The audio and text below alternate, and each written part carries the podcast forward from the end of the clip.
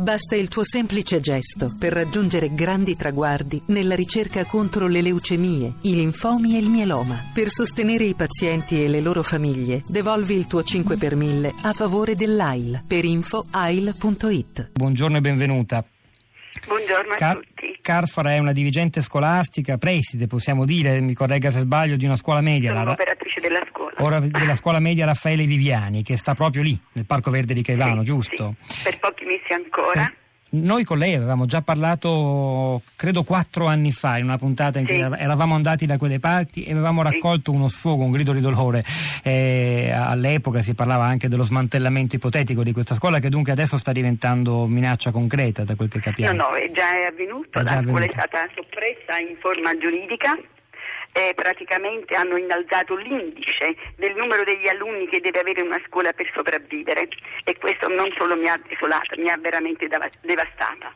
Per cui tutto quello che sento dire oggi è semplicemente questo shock, perché una cosa è che si percepisce, si ascolta e una cosa che poi eh, vengono fuori queste storie. Io vorrei tanto chiedere tutti i giorni le persone dove vanno, se mai, se mai hanno respirato il quartiere. Carfara, beh, ci saranno delle ragioni, immagino, per cui questa scuola viene smantellata da lì e immagino spostate altrove Guardi, le io aule. ho visto qui in tante elezioni, sono dal 2007 al 2008, ehm, c'è una gran festa per due o tre giorni quando ci sono le elezioni, la Mm. speranza delle persone. La- l'oscillazione sono sempre 350 voti e poi arriva la nuova amministrazione. Tanti propositi, passano due giorni e tutto rimane tale e quale. Tu segnali un ragazzo perché sospetti, non ti fidi, perché non viene a scuola, non ho mai ehm, ehm, eh, registrato un ODS. E quindi che cos'è l'ODS? Un'ordinanza eh, che si scrive e dice tu perché tuo figlio non lo mandi a scuola, ti do del tempo, tu altrimenti hai un'ammenda. Io in dieci anni non l'ho mai registrato. So soltanto che quando si registra o si segnala un ragazzo, la preside o chiunque lo fa deve attendere. E quindi il gioco dell'incultura vince.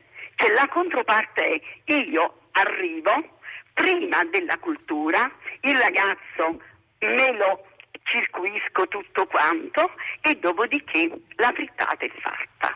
Ma chi sono i responsabili? Chi è che fa questo? Chi è che vuole questo? Io Eugenio penso Carfara? che la verità è nella capacità di diventare colto e soggiocare il non colto. Per me sono i colletti bianchi di quelli che dicono che tutto va bene, adesso sistemiamo tutto.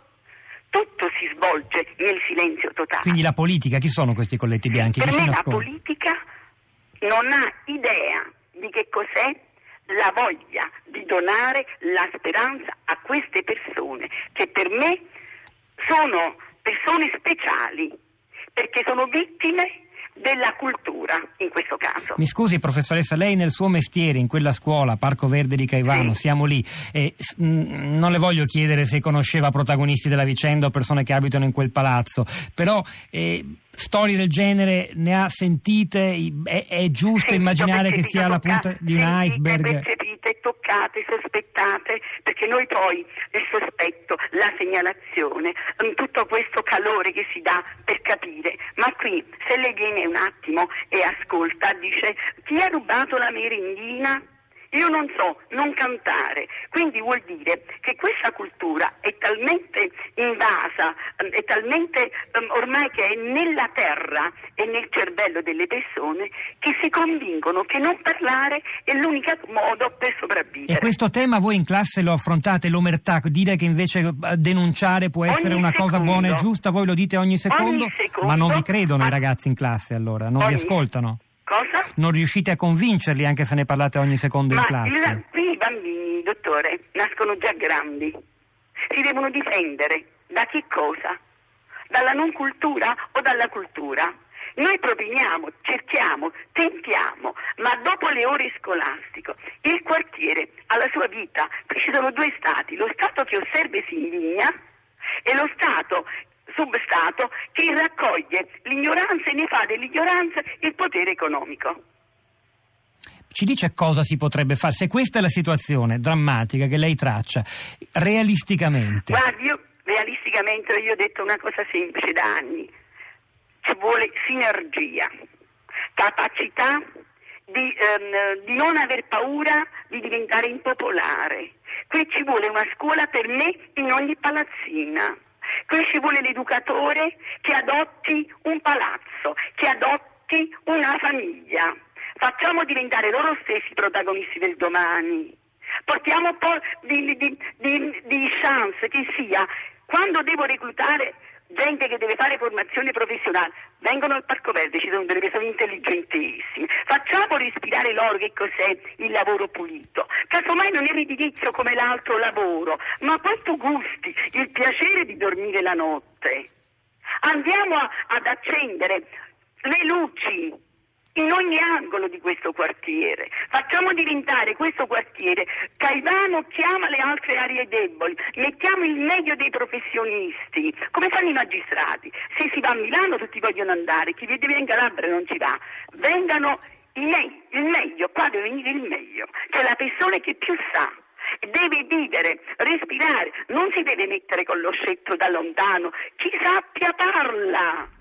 Ma tu dove eri quando si è creato tutto questo? Per arrivare a, questi, a questo stato c'è un percorso. Questa persona, questo, diciamo, uh, questa persona che ha fatto una cosa la più orrenda, ma intanto si fa in tanti altri posti del mondo.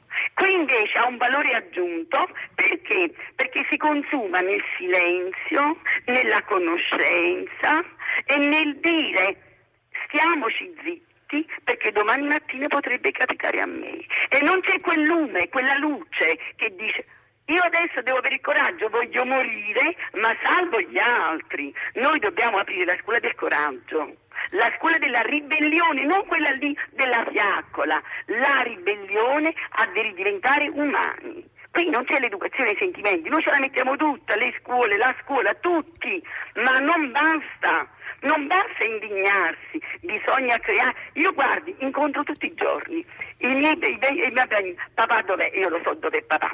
E allora mamma dov'è? Lo so dov'è la mamma. Nel momento in cui il ragazzino non ha niente a casa, quali modelli ha? Nessun modello. E questo signore o questa signora quando mi esce dal carcere, cosa fa? I primi giorni si sparano i fuochi, si festeggia perché tornano a casa la mamma, il papà, ma il terzo giorno i fagioli il pezzo di pane sopra come, come, come, sale. Veramente io mi chiedo pure come sale quando gli altri adottano gli altri bambini perché i genitori sono in carcere. Tutte queste domande che mi faccio io che vivo la scuola o che viviamo la scuola, gli altri gli organismi se la fanno la domanda? Un anno mi hanno arrestato tutti i familiari dei miei bambini. Io la mattina dico ma lo vado a prendere, sta in quella palazzino, lo tiene quella zia. Tu segnali, segnali, segnali. La burocrazia è così lunga che per quando arriva la necessità fisiologica di un bambino, c'è già un altro che ti ha preso sotto il braccio, ti ha preso e non ti lascia più.